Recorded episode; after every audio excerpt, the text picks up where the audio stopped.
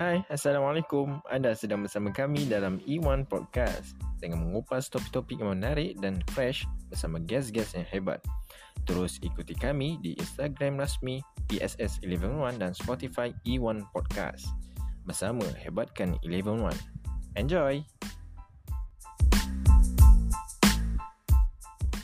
Hai, Assalamualaikum. Anda bersama kami dalam episod yang ke-8 bersama saya Natasha dengan guest-guest saya yang merupakan rakan sekelas saya sendiri. Okey, jom kita kenali mereka. Hai, nama saya Muhammad Nazmi. Hai, nama saya Lukman Al-Hakim. Hai, nama saya Kisti Hanan. Hai, okey. Jadi dalam episod kali ini, saya merupakan podcaster anda. Hari ini kami akan merungkaikan dan mengupas kisah-kisah pelik yang viral dan best. Para Yeah. pendengar mesti dah tak sabar kan nak dengar. Saya harap semua para pendengar dapat mendengar episod pada kali ini sampai habis. Okey, jom kita mulakan. Kisti, apa kata awak start dulu kisah pelik tapi viral yang awak tahu dan interesting untuk dikupas? Okey, biar saya mula dulu eh. Okey, uh, saya nak cerita tentang eksperimen budak lelaki yang dia dibesarkan menjadi perempuan. Okey, pelik kan dengar? Uish, pelik dengar pun dah pelik. Pelik Kan? tu? Ah, itulah kan. Okey, so uh, kisah ni bermula pada tahun 1965 di dekat Canada. Dah lama dah. Ada sepasang suami isteri ni dia melahirkan anak kembar lelaki nama dia Bruce and Brian. Lepas tu uh, kembar lelaki masa wa- kembar lelaki tu berumur 6 bulan, still baby lagi, diorang ada penyakit fimosis. Okey, korang tahu tak penyakit fimosis tu apa? Tak. Tak, tak tahu tak pun. Penyakit apa tu? Tahu. Ah, Kisti, saya tahu. Dia macam penyakit kulit kan? Ha, yes, betul tu Syasha. Fimosis ni adalah penyakit kulit. So, Oh. Bruce and Brian ni ada penyakit fimosis dekat kemaluan dia. Jadi, uh, Oh.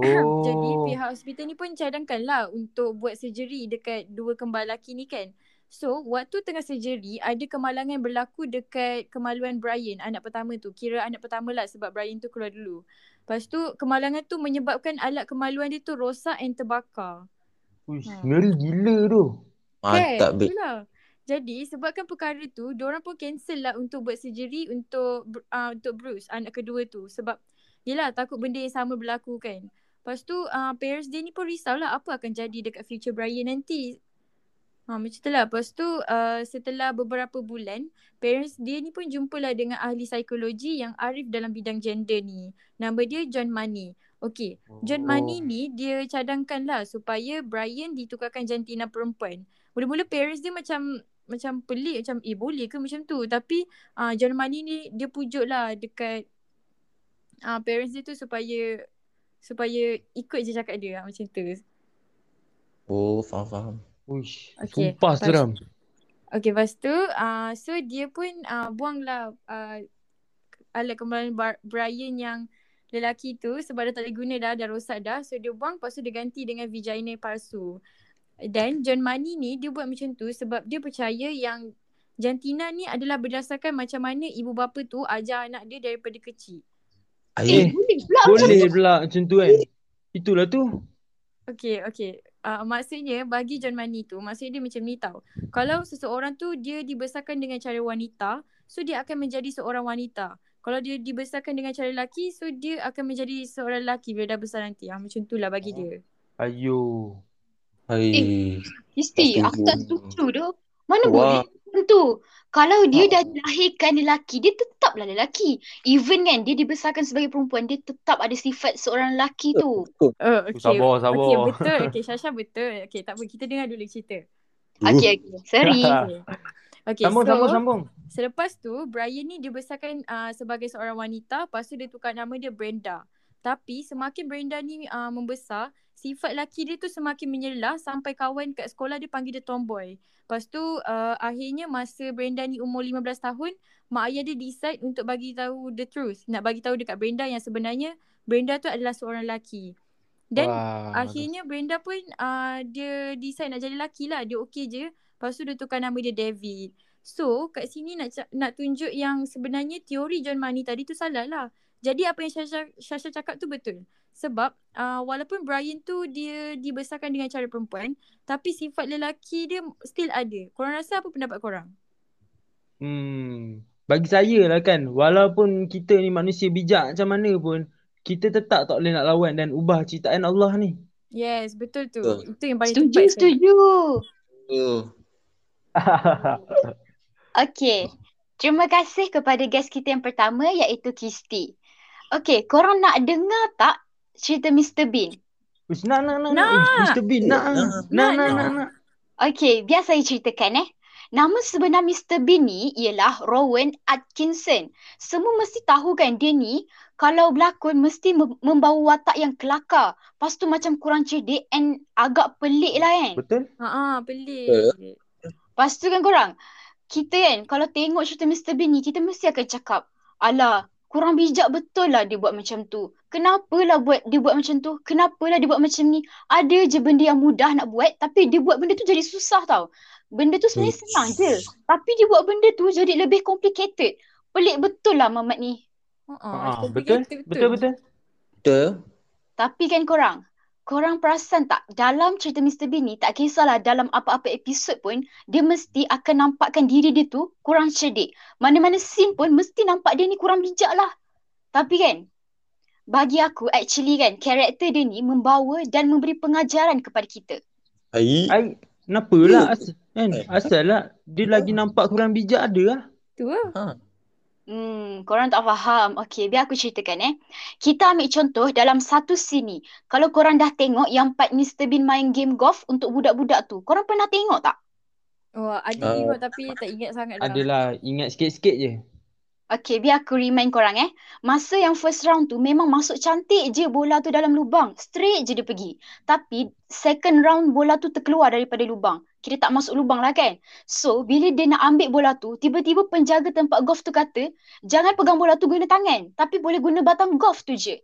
Okay, lepas tu Mr. Bean ni, dia ikutlah cakap orang tu. Kita tahu kan Mr. Bean ni dia macam kurang bijak kan. So, dia ikut je cakap orang tu. Dia pun guna je batang golf tu. Lepas tu nak cakap betapa kurang cerdiknya Mr. Bean ni sampaikan bola tu pergi merata tau. Korang tahu tak pergi sampai mana? Dari mana? Merata. Sampai mana tu? Pergi sampai mana? Sampai bola tu pergi masuk dalam lubang exhaust lah, masuk dalam lubang sampah lah. Sampai dekat kedai pun ada. Macam-macam yang berlaku. Tapi Ish, kan ish. korang, korang tahu tak apa yang berlaku seterusnya? Apa? Apa-apa yang terjadi nak tahu juga. Ni nak Ha. tahu juga. At the end kan, dia dapat juga masukkan bola tu dalam lubang without guna tangan pun. Ha. Wow. Dia dapat masuk. Ush, Tidak guna tangan tu. Dia dapat masuk lah. Okay, so apa yang saya cuba nak sampaikan dekat korang dan para pendengar semua dari kisah Mr. Bean ni, kalau kita nak buat sesuatu benda tu, kita kena buat sampai berjaya. Orang kata usaha tangga kejayaan. Kita kena kentalkan diri kita untuk tempuhi setiap cabaran yang akan kita lalui untuk capai apa yang kita nak. Yes, betul tu. Setuju. Saya Betul. setuju dengan Natasha. Tu setuju. Contohnya kan korang, macam saya sekarang ni, macam korang jugalah kan. Macam Ah. para Betul. pendengar semua, kita kan seorang pelajar kan. Okay, macam Betul. saya. Saya lagi lah pelajar tingkatan lima pula tu. So mestilah saya nak dapat result yang cemerlang dalam SPM. Yeah. Saya nak Yes. saya, ah, saya nak parents saya bahagia dan gembira bila diorang tahu anak diorang cemerlang. Jadinya Yeah. kan korang, apa yang saya perlu buat? Ha, takkanlah saya nak dapat keputusan cemerlang, saya kena tidur lama. Lepas tu malas belajar, main game je setiap masa. Takkanlah nak buat macam tu. Macam tak ada o- macam orang tak berdisiplin langsung kan? Kan korang kan? Hmm, takkanlah macam tu. Betul, betul. Betul betul. Memang betul pun. Kita So kalau nak kita tu, kita kena ni lah. Berjaya. Kita kena, ha. betul tu. disiplin. So kita perlulah kena manage time kita untuk bahagikan masa. Masa untuk belajar, masa untuk family, masa untuk bersenam. Barulah otak kita kekal cerdas. So bila otak kita Yes. lagi mudah ilmu tu nak masuk dalam hati kita. Kan? Ha. Betul? Ya. Jadi Kan? Kita kena usaha sungguh-sungguh siam ke malang malam ke bila dah usaha barulah kita boleh reda dengan apa je keputusan yang kita dapat ha, kena tawakal semua itulah sebab kita dah try usaha yang sebaik-baiknya Yes. Yes. Betul tu Luqman. Saya setuju sangat. Mesti akan ada mesti akan ada orang yang cakap, "Alah, boleh lah kau pandai kelas depan. Usaha sikit je dapat result tinggi dah." Korang pernah rasa tak macam tu? Nah Pernah. memang selalu, Pernah, pernah. Selalu cakap macam tu. Hmm. Okay. pula Biar saya bagi tahu eh. Kita ni kan, korang kena belajar dari cerita Mr. Bean ni. Dalam cerita Mr. Bean ni sebenarnya dia nak bagi tahu Tak ada benda yang mustahil. Tak ada benda yang impossible untuk kita capai apa yang kita nak. Kalau kita betul-betul nak sesuatu, kita kena mesti usaha bersungguh-sungguh untuk dapatkan apa yang kita nak. Maybe waktu mula-mula memanglah kita akan rasa susah, rasa nak fed up lah, rasa benda tu impossible lah untuk kita dapat. Tapi kan korang, mungkin belum tiba masanya. Kita kena yakin dan kita betul-betul lah kena yakin dengan perancangan Allah yang Maha Esa. Sebab Betul, dia lah betul. sebaik-baik Ya, perancang. betul betul. Yes, Betul. betul tu. Macam uh, macam I'm agree with you. I'm agree.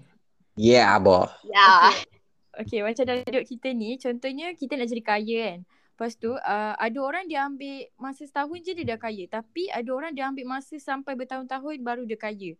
Sebab kejayaan ni akan datang uh, pada waktu yang tepat untuk kita. Kita tak tahu kejayaan ni datang bila. So, kita tak boleh give up lah bila macam kita tak boleh nak give up lah. Ha, kena sentiasa usaha. Betul. Yeah. Betul, betul, betul. Apa orang kata? From zero to hero. Pepatah Melayu pun ada cakap. Hendak seribu daya, tak hendak seribu dalih. Betul. Yes, Oi. betul tu Nazmi. Sangat bijak lah awak ni. Eh, Eh, dah BM betul lah. eh jangan puji-puji. okay, okay. Sambung, sambung, sambung. Tak sabar. Okey lah. Baiklah, mari kita teruskan kepada kisah kita yang ketiga. Ah, Nazmi ke Luqman eh? Nak cerita dulu? Ah, Luqman, Luqman. Okey, Luqman. Luqman nak Okey, cerita pasal apa eh? Okay, korang dengar eh. Okay, korang pernah dengar tak YouTuber yang buat live berjam-jam tapi sepanjang live tu dia duduk sambil senyum je. Pernah dengar? Tak Eh, pernah Tak tahu pun man. Ah, okay. Peliknya. Kalau korang nak kalau korang nak tahu kan, ah, adalah satu You- YouTube channel ni, nama dia Benjamin Bennett. Okay? Oh. YouTube channel ni dia buat konten dengan hanya duduk dekat satu tempat. Okay? Dia duduk, lepas tu dia pandang kamera. Ha, lepas tu lepas tu dia senyum. Tu je. Dalam berjam-jam jugalah dia buat dalam 4 ke 8 jam kot lebih kurang macam tu lah tak silap. Eh, tak penat ke? Dah lama. Tak tahu dia edit. Itulah tu. Lama siul. Memang lama tapi mula-mula saya ingatkan YouTuber ni edit kan. Punya dia edit. Tapi bila check balik, semua video YouTuber yang dia buat adalah secara live stream. Okay? Ha. Oh. Oh. Tak Live tipu. Okay, saya nak cerita benda pelik yang berlaku waktu dia tengah buat live tu. Okay. Pada video yang yang kelima kan, kira-kira macam episod kelima lah senang. Dalam dua jam macam tu, korang boleh nampak belakang dia ada seorang lelaki yang cuba pecah masuk rumah dia. Ha, lepas tu bila lelaki tu buka pintu, lelaki tu nampak YouTuber tu tengah duduk depan kamera sambil senyum. Lepas tu lelaki tu terus tutup pintu balik dan beredar dari tempat tu. Korang rasa macam mana? Weh, sumpah lah. Dia tak takut ke tu? Tu. Ha. Okey, itulah. Patutnya kita rasa takut kan, tapi dia tak takut. Dalam video tu, Benjamin Bennett ada bagi tahu memang lelaki itu adalah seorang perompak. Sebab waktu tu semua housemate dia tak ada kat rumah. Jadi, orang macam pelik lah. Eh, takkanlah dia tak rasa takut. Takkanlah dia tak nak lari ke apa kan. Tapi bagi Ha. dia, kalau ada perompak masuk rumah, lagi bagus. Ah sudah macam tu pula. Sedih. Sebab bagi dia kalau perompak datang video tu akan jadi lebih menarik lagi, uh, lagi amazing lah viral lah katanya Oh untuk betul betul. Uh, lagi satu mas lagi satu masa video yang ke-52 ada satu masa tu dia buang air kecil dalam seluar dia sendiri dia buat kecil dalam seluar masa live stream tu nasib baik bukan Allah. dia buang air, air besar nasib baik ah air, apa air Astagfirullahalazim. Man. sampai buat besar. Kita apa ni, Man? sebab selalunya dia tak macam tu lah tapi mungkin dia lupa nak buang air besar sebelum buat live stream kot dah buat Betul betul. Tapi ya man, kenapa Aha. dia nak kena buat konten sampai macam tu ah? Oh, okay. Uh, aku dah baca. Dia cakap, benda ni takkan ada siapa yang sanggup nak buat. Korang sanggup tak nak buat duduk sambil senyum macam tu? Hey, buat tak tak sanggup aku. sanggup Kalau aku tak sanggup man. Sangat. Perkara ni susah lah untuk YouTube, YouTuber lain yang nak buat. Jadi dia akan buat konten lebih uh, hebat ataupun lebih ekstrim lah daripada YouTuber-YouTuber. Oh, betul betul. Oh, betul. faham, faham. Dan ada juga dalam beberapa episod yang menunjukkan Benjamin Bennett ni, dia menangis tengah buat live. Tapi tetap senyum. Tetap teruskan konten dia tu. Agak creepy lah kan. Senang dia buat video macam tu. Tapi dia dah buat video macam tu lebih daripada 300 video. Ui. Dan makin lama, duration video yang dia buat tu lebih kurang 8 jam dia senyum, duduk macam tu je. Ha.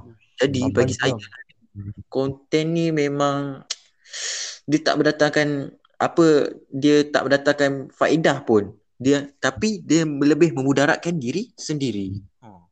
Setuju, Ah, setuju. Betul. At least uh, apa tu fikirlah untuk diri dia sendiri kan. Ni tak sampai dia kena duduk 4-8 jam kat situ sampai siap terkencing pun dia mesti teruskan. Sampai perempat nak masuk pun dia tak lari. Semata-mata nak buat konten YouTube. Itu lah tu cakap pasal perompak Sebaik perompak tu tak jadi nak rompak kan Itulah. Hmm. Aish.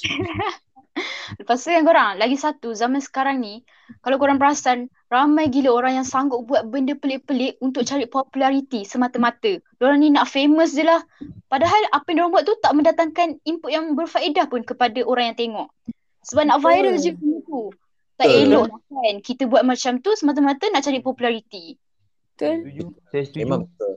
So kalau sesiapa nak buat benda untuk konten tu berpada-pada lah juga. Janganlah sampai sanggup memudaratkan diri. Mem- uh, dan yang paling penting, fikirlah konten tu bermanfaat atau berfaedah. Uh, okay, untuk yeah, penonton. Betul Yang tu saya setuju dengan Lokman Saya Betul. sangat setuju dengan Luqman. Ya. Yeah. Okay. Terima kasih kepada guest kita yang Sama. kedua, Luqman. Okay. Ooh. Semakin menarik ya perbualan kita hari ini. Ya. Harap semua para pendengar dapat stay untuk sa- hingga ke penghujung episod ini.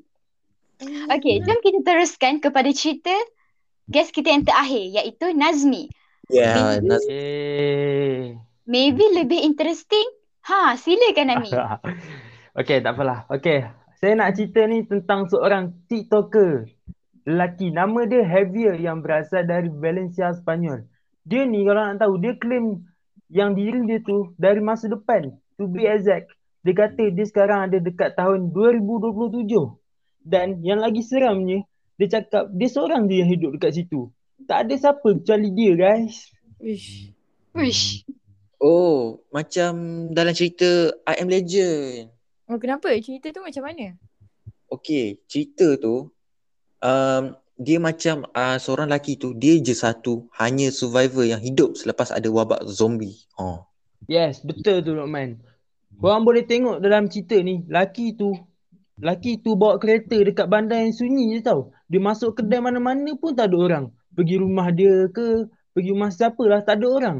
Just ada dia dengan seekor anjing. Tapi production filem tu membelanjakan nak dekat million dollar jugalah untuk CGI effect tu. Teknikal dan macam-macam lagi untuk nak gambarkan yang laki tu seorang je hidup pada masa tu. Wish. Wish. Habis tu Mi, macam mana Javier tu dia boleh buat macam tu je? Kan. Ha, tapi Javier tu dia apa orang kata dia tak perlukan jutaan dolar pun untuk buat macam mana situasi dalam cerita I Am Legend yang macam Lokman cakap tu. Dia Ha. just pakai phone kamera dia, dia just pakai phone kamera dia dengan TikTok je untuk buat situasi macam tu. Eh. Hmm. Eh jap. Apa tu bila dia sedar yang dia hidup seorang je? Ha, bila? Oh, Javier tu kata dia baru terbangun dia koma dekat satu hospital kat Sepanyol ni. Lepas tu bangun-bangun je dia tengok dia seorang je manusia yang hidup kat situ. And time tu lah pada tahun 2027 seriously aku rasa ni salah satu konten video yang paling pelik dekat dalam TikTok yang pernah aku tengok. Ha, itulah aku pun tak pernah tengok orang buat video macam tu. Kalau movie eh. lah. Jap, jap, jap, jap. Bila dia eh? Bila start eh dia buat konten macam tu? Ha, Oh. bila? Dia start upload video kat TikTok pada 13 Februari 2021. Video dia ni tunjuk yang dia tengah berjalan-jalan dekat kota Valencia tu dalam keadaan yang dia seorang-seorang je kat situ. And tak ada orang langsung. Guys, bukan kata orang je tak ada. Tapi most of dia punya video tak ada satu pun hidupan, hidupan langsung. Macam burung, kucing ke ataupun tak kisahlah binatang-binatang apa. Tak ada langsung. Padahal bandar yang dia tengah duduk tu mempunyai kepadatan penduduk seramai 2.5 juta. Wish. Banyak tu Mi. Takkan tak ada Banyak. seorang pun orang. Serius lah? Itu. Ya serius, itulah. Lepas tu ada orang cakap Javier ni record semua video tu masa quarantine period. Which is kita tahulah. Sekarang ni kan sebabkan COVID-19, banyak negara buat total lockdown kan. So, tak ada orang lain nak merayau dekat tengah bandar tu. Tapi teori tu jawab oleh uh, apa dia? Teori tu dijawab oleh Javier sendiri. Dia accept challenge untuk pergi ke tempat-tempat yang lagi sibuk dekat dalam bandar Valencia tu. Tapi dalam video tak ada pun petanda yang wujud benda hidup macam manusia atau haiwan selain daripada dia seorang je. Eh, Takkan tu je ditunjuk. Ada ke bukti lain yang dia buat? Ha, ada ke Mi? Ada man. Ada banyak.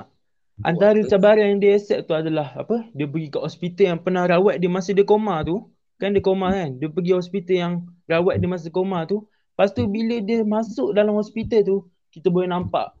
Dalam hospital tu masuk-masuk je ada reception kan? Tapi dekat reception tu tak ada orang. Lepas tu dia jalan masuk lagi dalam hospital. Lepas tu kita boleh nampak tak ada langsung nurse, doktor, even pesakit pun tak ada. Kalau nak tak, kalau nak kata JV ni tipu, sekarang ni kan tengah musim COVID. So hospital mestilah salah satu tempat yang paling sibuk dekat dalam dunia ni. Tak kira lah negara mana pun, kan? Ha betul. Kan? Betul betul. Satu Javier ni. Lepas tu kalau nak tahu. Javier ni dia ada tunjuk dekat skrin komputer. Date dekat skrin komputer. Dan tarikh tu menunjukkan pada tahun 2027. Wow. Dia ada juga tanya tarikh hari ni berapa hari bulan dekat Eliza device ni. Ha Mi, aku tahu Elisa device ni dia macam lebih kurang macam Ha. Siri dekat iPhone tu lah kan. Kita macam tanya dia, lepas tu dia jawab kat kita. Macam tu kan Mi? Hmm, ha, Oh. sama je. Lepas tu orang nak tahu Javier ni dia terkejut. Sebab Eliza device ni jawab hari 21 Mac 2027. Padahal masa dia pergi ke hospital tu, dia ada tengok report dia masa dia masuk hospital sebelum apa dia koma tu. Lepas tu report doktor tu tulis pada tahun 2021. Jadi macam mana dia boleh bangun-bangun je ada dekat tahun 2027. Padahal sekarang ni tahun 2021. Bagi saya lah kan, sangat mustahil kalau Javier ni record video dia tanpa ada satu kesalahan pun. Betul Ha, setuju. Macam, macam tak logik sebab macam sambil-sambil dia record tu takkanlah tak ada langsung Hmm. hidupan padahal tempat yang Javier pergi tu center of Valencia which is tempat yang sangat-sangat padat orangnya macam kau cakap tadi tu. Hmm. Ha. Cik korang bayangkan kalau korang record video dekat tengah-tengah KL, Kuala Lumpur tu, kat tengah-tengah tu, kat KLCC tu korang record video. Macam lepas tu tak ada satu benda langsung yang lalu depan kamera korang. Tak ada manusia langsung yang lalu. Macam kereta ke, kan? Eh, Macam Hmm. mustahil lah. Tapi tak, Heavy ni video macam tu. Macam mana ni? Tu lah. Pelik gak, pelik gak sebenarnya. Tapi ada juga antara teori yang paling popular lah. Javier ni dia sebenarnya start dekat dalam parallel universe. Eh, jap, Mi. Apa maksud kau tu? Parallel universe tu? Oh, parallel universe ni senang cerita dia apa ni orang kata dia dunia dimensi lain lah ataupun realiti yang lain. Dia bukan dunia yang kita tinggal sekarang tapi dia berjalan sama je seiring dengan kita punya timeline. Maksudnya macam timeline Javier tu sama je dengan kita sekarang ni. Tapi Javier tu dekat tahun lain je. Mi, bukan paralel Mi, parallel. Oh, parallel. Maafkan saya. Apa Okay, yang saya Tak apa. baca daripada tu kan, cerita tu. Okay, tak apa, dimaafkan.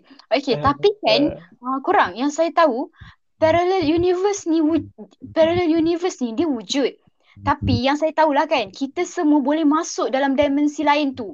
Kalau lah parallel universe ni betul-betul wujud. So maksudnya, Javier ni dia takkan keseorangan lah. Ha betul. Saya pun pernah dengar uh, teori pasal tu. Kalau macam tu, kita pun nak masuk kan dalam parallel universe tu. Betul.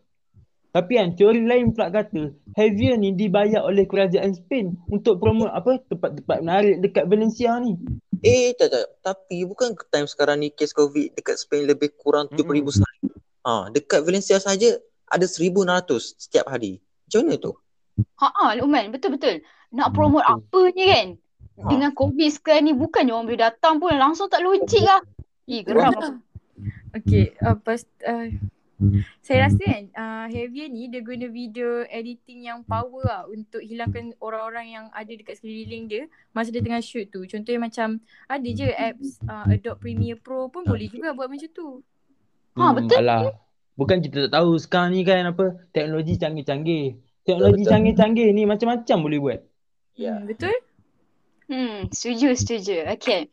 Uh, saya ada dengar juga yang Javier ni dia ada letak dekat random area barang, dia letak barang dekat random area dekat uh, Valencia tu kan. Lepas tu dia suruh follower dia dekat TikTok cari barang yang dia letak tu dekat random area. Lepas tu kan ada, lepas tu ajak dia suruh orang yang kononnya dari tahun 2021 ni lah cari kan. And korang tahu tak apa yang jadi? Apa? Ha? Apa jadi? Ha. Guess what? memang ada orang yang jumpa barang yang dia letak tu. Oh, ni kot. Maybe dia ni berkomplot kot. Ha ah, betul tu. Ya. Hmm, maybe lah. So, sekarang ni Mi kan kau cerita kan. Kau percaya ke apa ni semua ni? Kau percaya? Hmm, pada aku of course tak tu. Sebab kan, takkanlah dia rasa panik kot guys. Takkan dia tak rasa panik kot. Kan? Dia boleh hidup dengan tenang macam tak ada apa berlaku. So benda ni macam sangat apa pada aku lah. Benda ni sangat kon kontradiktif dengan sifat dan lumrah manusia. Ha, betul setuju.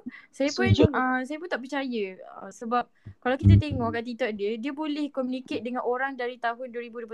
Kalau katakanlah betul dia ada dekat sana dekat 2027, kenapa dia tak boleh communicate dengan orang dekat tahun-tahun lain? Contohnya macam daripada tahun 2000 ke 2023 ke kenapa tahun 2021 juga? Ha, kenapa? Ha ah, betul juga ada logik juga tu. Hmm, tu lah tu. Logik. Ah, tapi kan korang kan, uh, even time travelling ni boleh jadi and walaupun time manipulation boleh jadi even dalam hadis Nabi Muhammad sallallahu alaihi wasallam Sallallahu alaihi wasallam. Sallallahu alaihi wasallam. hari pertama bila Dajjal keluar satu hari bersamaan dengan satu tahun tau. Korang tahu tak benda tu? Tahu tahu. Tahu. Ha. And Nabi, Nabi sendiri pun membenarkan tau benda tu. Satu tahun bersamaan. Satu hari bersamaan dengan satu tahun. Maaf tersasar. Okay. Tapi kan korang. Santai kita-kita.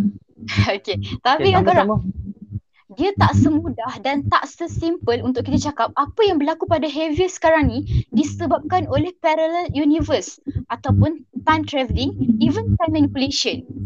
Hmm. Betul? Betul tu. Javier ni dia just apa orang kata dia nak buat content je. Dia edit video pun dia guna software. Tapi dia guna software-software yang padu-padu lah. Ha Hmm. Uh, maybe Javier ni dia di alam bunian. Jeng, Ah. jeng, jeng. Kau jangan kan. Okeylah, para pendengar, tadi kan kita dah dengar daripada mula daripada guest kita yang pertama, Kisti. Dia cerita macam mana uh, seorang kanak-kanak lelaki dibesarkan oleh ibu bapa dia menjadi seorang wanita. Tapi bila besar, dia tukar balik diri dia jadi lelaki, jadi lumrah sifat dia yang asal. Kisah kita yang kedua dari saya sendiri, kisah Mr. Bean yang kita boleh ambil uh, pengajaran daripada kisah dia Betul. supaya kita berusaha bersungguh-sungguh dalam Yeah. setiap apa yang kita lakukan. Guest kita yang kedua tadi, Lokman dia cerita pasal YouTuber buat live, lepas tu dia pandang kamera and then dia senyum je dalam lebih kurang 4 hingga 5 Betul. jam macam tu. Betul betul. Uh, lepas tu guest kita yang terakhir iaitu Nazmi. Uh, dia Saya, cerita saya. pasal ah Nazmi dia cerita pasal seorang TikToker ni. Uh, dia kononnya kan dia dia dia claim diri dia ni dia daripada masa depan daripada 2027. Okay. Anjing So- anjing banget. Saya harap uh, saya harap semua para pendengar dapat ambil perkara yang positif dari apa yang kami ceritakan. Benda-benda negatif tu korang jadikan pengajaran, benda-benda yang positif Betul. korang ambil korang ambil untuk korang guna dalam kehidupan korang. Contoh usaha bersungguh-sungguh. Jangan buat benda-benda yang pelik. Tahu. Ya Jangan betul. ubah Tuhan. Ah, macam tu lah. Baik. Betul, setuju. Setuju Dengan setuju. ini dengan ini kita sudah di penghujung episod pada kali ini iaitu episod 8. Yeay. Ya. Sebenarnya kan banyak je lagi kami nak buat kan Betul. tapi masa telah mencemburui kita. Jadinya sampai sini sajalah. Terima kasih Hmm. kepada semua yang sudi mendengar podcast kami sampai habis. Tidak lupa juga kepada guest-guest saya yang spotting hari ini. Okey, mari kita beri tepukan kepada diri kita sendiri. Terima kasih semua. Assalamualaikum. Waalaikumsalam. Waalaikumsalam. Sama-sama. Bye-bye. Bye. Bye. Yeah.